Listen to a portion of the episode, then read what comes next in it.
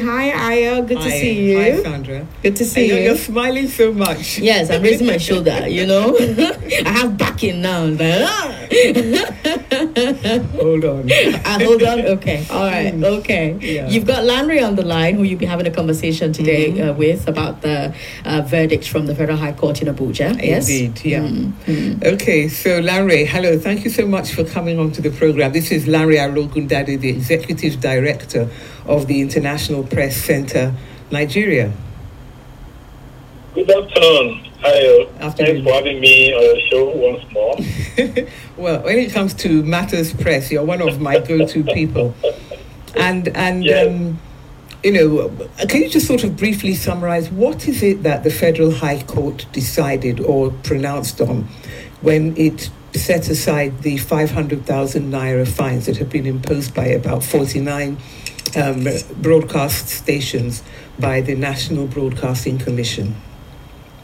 Well, the, the position of the Federal High Court Abuja is that uh, the imposition of fines by NBC is the violation of uh, the Constitution, and that uh, only the courts could exercise such power.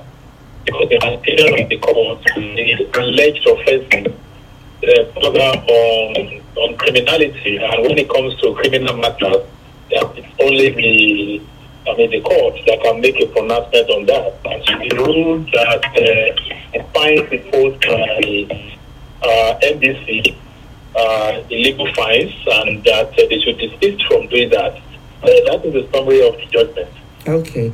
Now, so where, Lanre, does this leave the broadcasting code? I mean, can The- broadcasters now abandon it and say and do what they like? No, no, they cannot abandon it. The, the court has now declared uh, illegal the Nigeria Broadcasting Code, hmm which uh, the NBC uh, put in place in the exercise of its powers to regulate the broadcast uh, media. As a matter of fact, NBC still remains the regulator, and it also means that uh, the Nigeria Broadcasting Code remains in force.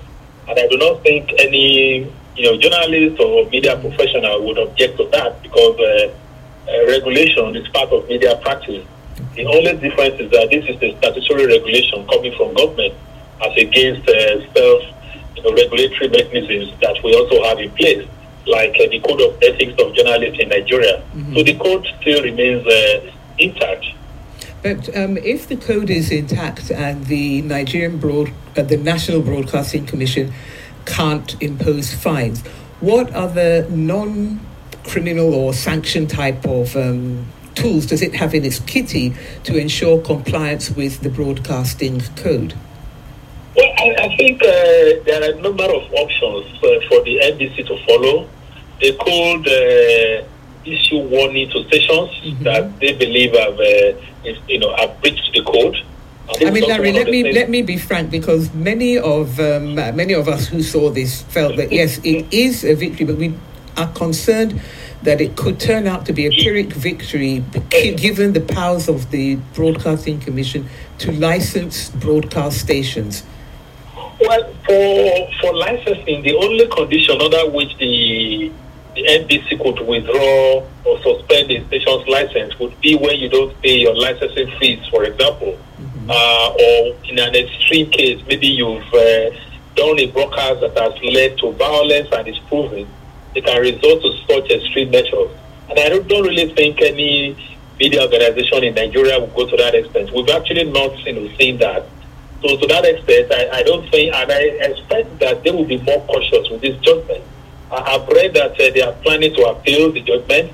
But for me, it, it's also an opportunity for the NBC to look inwards Indeed. and work with other media, you know, stakeholders on how to reform that. Our position all along has been that, well, there are instances where offences might require uh, fines or other form of sanctions, but let there be a room for appeal.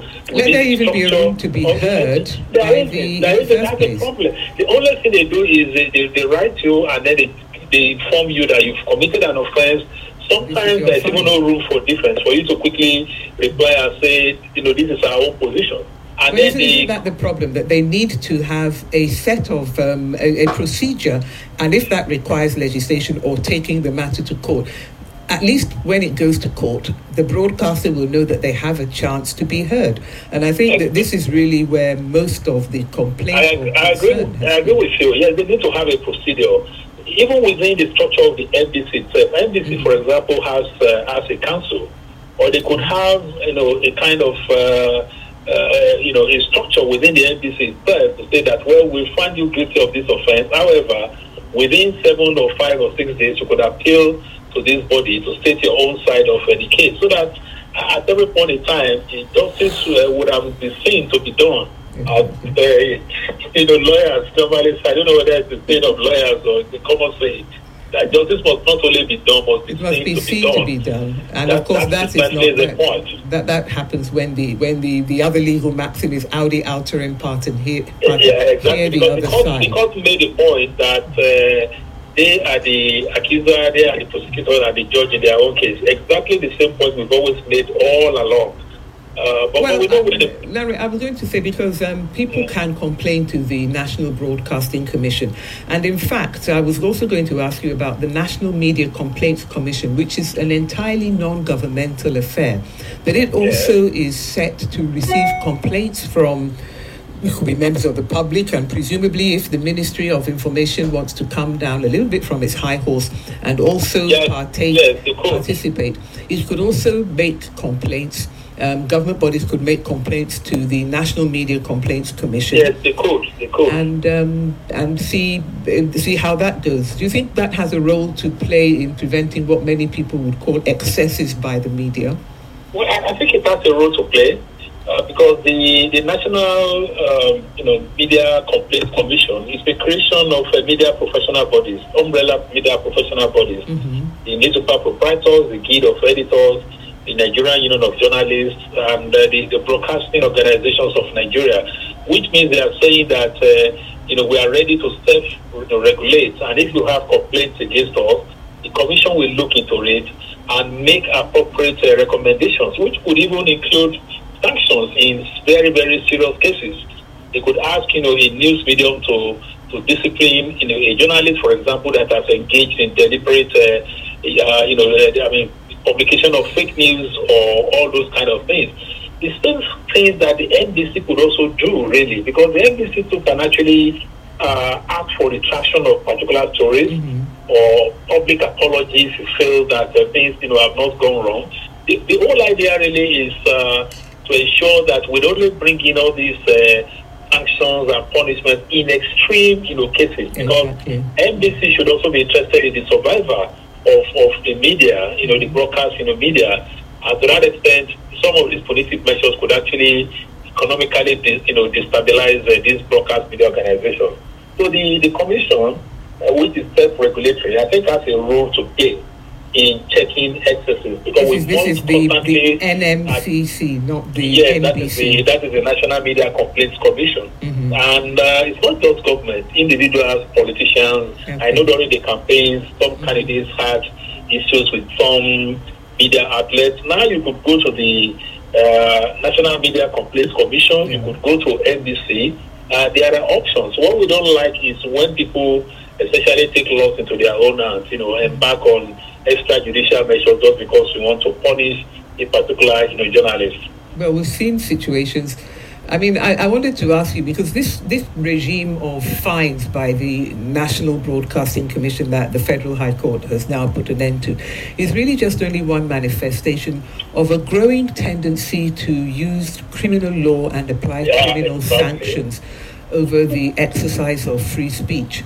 Um, for example, we, what we've seen is that even ordinary citizens who should normally sue for defamation, you know, in a civil suit, instead, they, especially if the thing that the, the matter that they're complaining about has come over the internet, as many yes. um, do, they then go to the, um, they make a complaint under the Cyber Crimes Act. And the next thing is that the person who would normally, at most, be facing a case of libel or, or slander is now facing criminal, um, is being arrested by the police.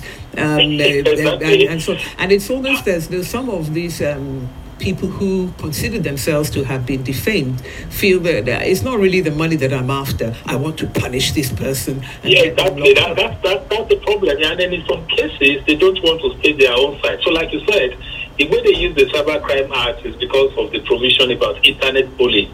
So if the news is published online, they then they then go to and say, well, we've been bullied online, mm-hmm. and some of them, because of their influence, makes use of the police. Mm-hmm. we've had court cases. I think in the Northeast, uh, the publisher of uh, Wikki Times mm-hmm. uh, published something that a senator uh, believed was defamatory. But instead of going to court, mm-hmm. the next thing is the police picked up the publisher, uh, put him in, you know, in, uh, in jail or rather in detention without charging it to court and then it becomes it becomes a problematic.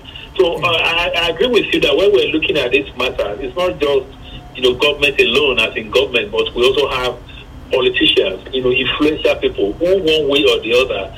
And I think one of the conversations we should have, uh, especially with the police, is it should not be a tool for people to settle scores because That's sometimes it, it, yeah you, you know if you are if you are the or if there is a wrong information about you you have the right to seek apology, retraction prominently displayed. Where a news medium does not do that, then you can take other steps. But if you also feel that the, the damage has gone beyond repairs, then you go to court. Let the lawyers, you know, sue formally and stop using all these uh, laws as the kind of backdoor channels to to punish individual and journalists. So, so we do have problem with that, really. Yeah, well, I mean, I was going to say how, and also, how... The, and also the Anti-Terrorism Act. In some instances, mm-hmm, yeah. they invoke, you know, terrorism. They just claim that you've you've uh, committed terror, terror, terror, terrorist act, and because under the Terrorism Act, you could be put in detention without trial for three months, and it's renewable.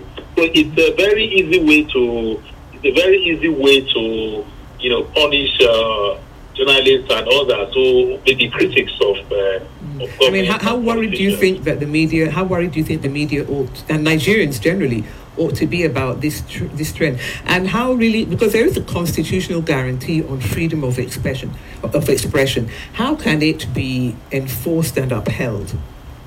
Well, the, the, the courts have said that the constitutional guarantee of freedom of expression. What we're looking for is a constitutional amendment that would expressly guarantee first press freedom, secondly, isolate uh, what we call government media here, which is actually public media or state media, mm-hmm. from the control of uh, the government, as we have, you know, in Ghana, where the constitution says uh, editors and managers of uh, state media shall not be appointed by the government, but by the by the National Mass Media Commission of Ghana.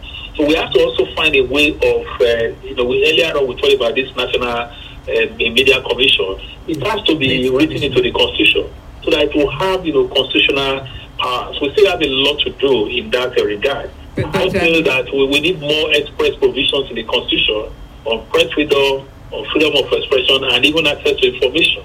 Well, Lanre, I, I, I before before our 15 minutes runs up, I do need to um, draw your attention to the fact that there is a, a, a valid cause for concern when yeah, we sure. see some of the falsehoods that are published and circulated on social media. And um, although we do, we do talk about social media, um, uh, the, the reality is the, the social media could be published anywhere by anybody. And uh, you're right. You're right. And and but, but I, I, always sort of find myself thinking about sledgehammers and um, you know ants and all this sort of thing, and I wonder whether we, you know, at the end of the day, finding the balance is is still something that is eluding us.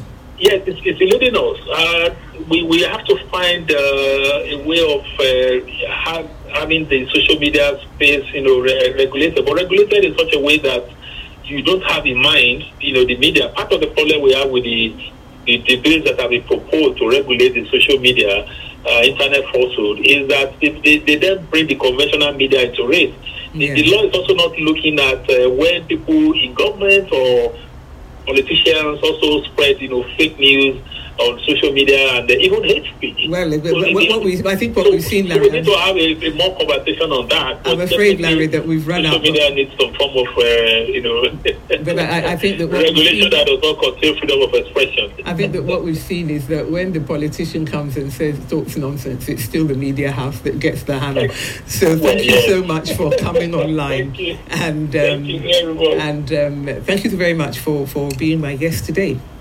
Yeah, thank you very much for bringing up this topic, which is of great interest to us. I don't seem to have wiped the smile off Sandra's face.